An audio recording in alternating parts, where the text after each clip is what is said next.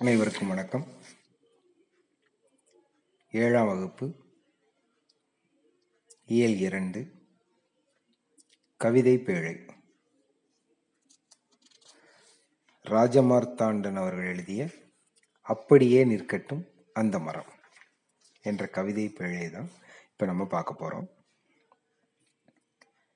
இதை எழுதியவர் கவிஞர் ராஜமார்த்தாண்டன். இவர் ஒரு இதழாளர் கவிதை திறன் ஆய்வாளர் என பன்முக திறன்களை பெற்றவர். கொல்லிப்பாவை என்னும் சிற்றிதழை நடத்தியவர். ராஜமார்த்தாண்டன் கவிதைகள் என்னும் நூலுக்காக தமிழ் வளர்ச்சித்துறையின் பரிசு பெற்றவர். சிறந்த தமிழ் கவிதைகளை தொகுத்து கொங்குதேர் வாழ்க்கை என்னும் தலைப்பில் நூலாக்கியுள்ளார். இவரது அப்படியே நிற்கட்டும் அந்த மரம் என்னும் நூலில் உள்ள கவிதை இங்கு நமக்கு தரப்பட்டுள்ளது.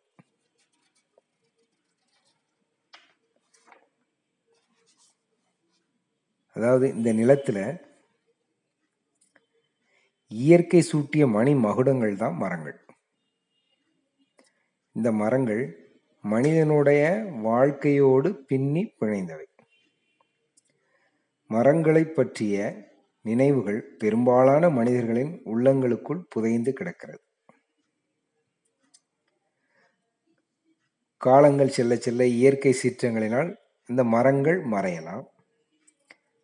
ஆனால் அந்த மரங்களை பற்றிய நினைவுகள் என்றும் மறையாது என்பதற்கான ஒரு கவிதை தான் இந்த அப்படியே நிற்கட்டும் அந்த மரம்.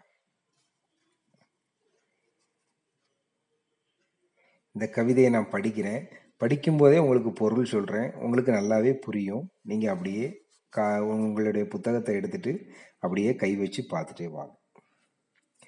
ஊரின் வடகோடியில் அந்த மரம் ஐந்து வயதில் பார்த்தபோதும் இப்படியே தான் இருந்தது. ஐம்பதை தாண்டி இன்றும் அப்படியே தான். ஊரின் வடகோடியில் அந்த மரம் ஐந்து வயதில் பார்த்தபோதும் இப்படியே தான் இருந்தது. ஐம்பதை தாண்டி இன்றும் அப்படியே தான் தாத்தாவின் தாத்தா காலத்தில் நட்டு வளர்த்த மரமாம் அப்பா சொல்லை கேட்டிருக்கிறேன். தாத்தாவின் தாத்தா காலத்தில் நட்டு வளர்த்த மரமாம் அப்பா சொல்லை கேட்டிருக்கிறேன்.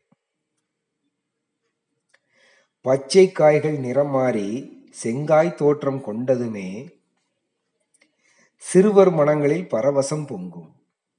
பச்சை காய்கள் நிறமாறி செங்காய் தோற்றம் கொண்டதுமே சிறுவர் மனங்களில் பரவசம் பொங்கும். பளபளக்கும் பச்சை இலைகளோடே கருநீல கோழி குண்டுகளாய் நாவற்பழங்கள் கிளைகளில் தொங்கும். பார்க்கும் போதே நாவில் நீர் ஊறும். பளபளக்கும் பச்சை இலைகளோடே கருநீல கோழி குண்டுகளாய் நாவற்பழங்கள் கிளைகளில் தொங்கும். பார்க்கும் போதே நாவில் நீர் ஊறும். இப்ப நான் இப்போ இது வரைக்கும் நான் படித்த அந்த பாடலினுடைய வரிகள் உங்களுக்கு புரிஞ்சிருக்கும் நினைக்க எதை பத்தி இந்த பா இந்த பாடல் இந்த கவிதை இடம்பெற்றிருக்கு அப்படின்னு சொல்லிட்டு. நாவல் மரத்தை பற்றிய ஒரு நினைவுகள் தான் இந்த கவிதை. ஊருக்கு வடக்க நான் அஞ்சு வயசுல பார்த்த அந்த மரம் இன்னைக்கும் அப்படியே இருக்குது. எங்க தாத்தாவுடைய தாத்தா காலத்துல வச்ச மரம் அப்படின்னு எங்க அப்பா சொல்ல நான் கேட்டிருக்கேன்.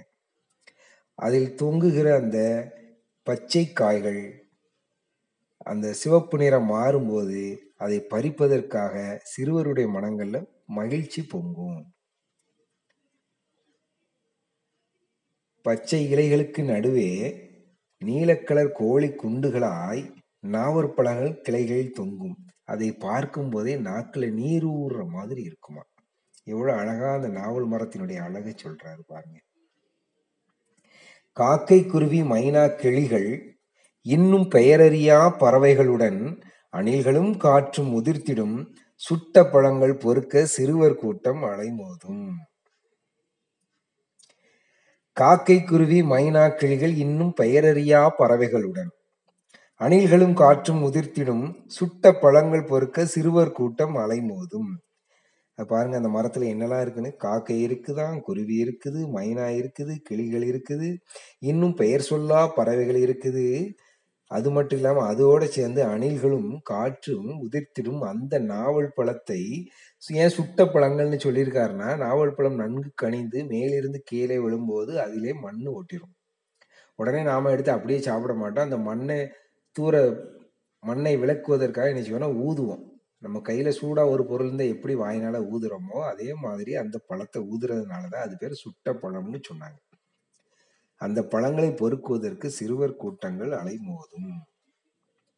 வயது வந்த அக்காகளுக்காய் கையில் பெட்டியுடன் ஓடி ஓடி பழம் பொறுக்கும் தங்கச்சிகள். பாருங்க எவ்வளோ அழகா சொல்லியிருக்காங்க.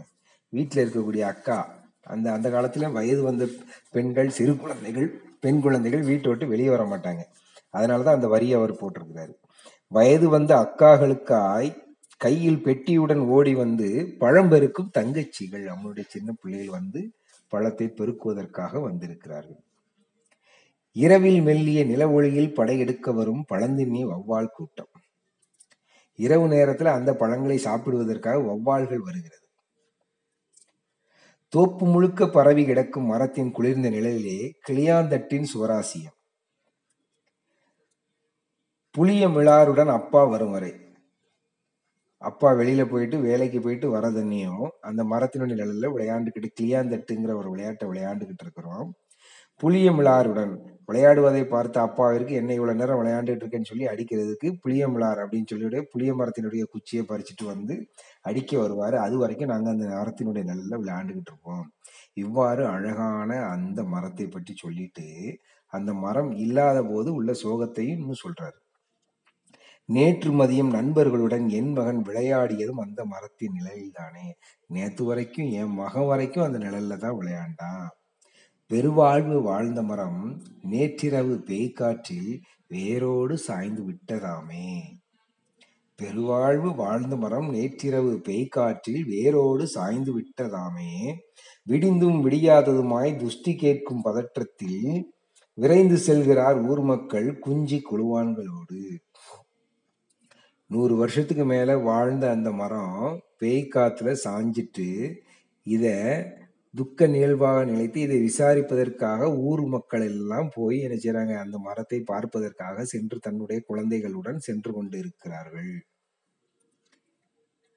அப்ப கவிஞர் சொல்றாரு நான் வரல. எனக்கு அது நிக்கிற அந்த நினைப்பே போதும் அப்படிங்கறது எவ்வளவு அழகா சொல்லியிருக்காரு பாருங்க. எனக்கு போக மனமில்லை என்றும் என் மனவெளியில் அப்படியே நிற்கட்டும் அந்த மரம் குன்றுகளின் நடுவே மாமலை போல. வரிகளை பாருங்க.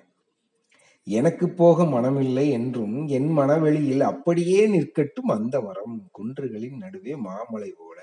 ஒரு ரெண்டு மலைகளுக்கிடையே மிகப்பெரிய ஒரு சிறிய மலைகளுக்கிடையே மிகப்பெரிய ஒரு மலை நிற்கிற மாதிரி உயர்ந்த அந்த மரத்தினுடைய அந்த நிகழ்வானது அந்த மரம் இருந்த அந்த நிகழ்வானது என் மனதில் அப்படியே நிற்கட்டும்.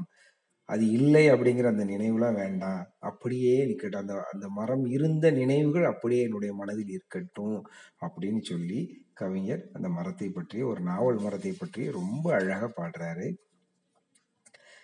நாவல் மரத்தை பார்த்தீங்கன்னா அந்த நாவல் பழத்தை கோழி குண்டுகளுக்கு ஊமையாக சொல்கிறாரு இவ்வளவு அழகா ஒரு நாவல் மரத்தை பற்றி பாடிய அந்த கவிஞருக்கு நன்றி கூறி மீண்டும் அடுத்த வகுப்பில் உங்களை சந்திக்கிறேன். நன்றி வணக்கம்.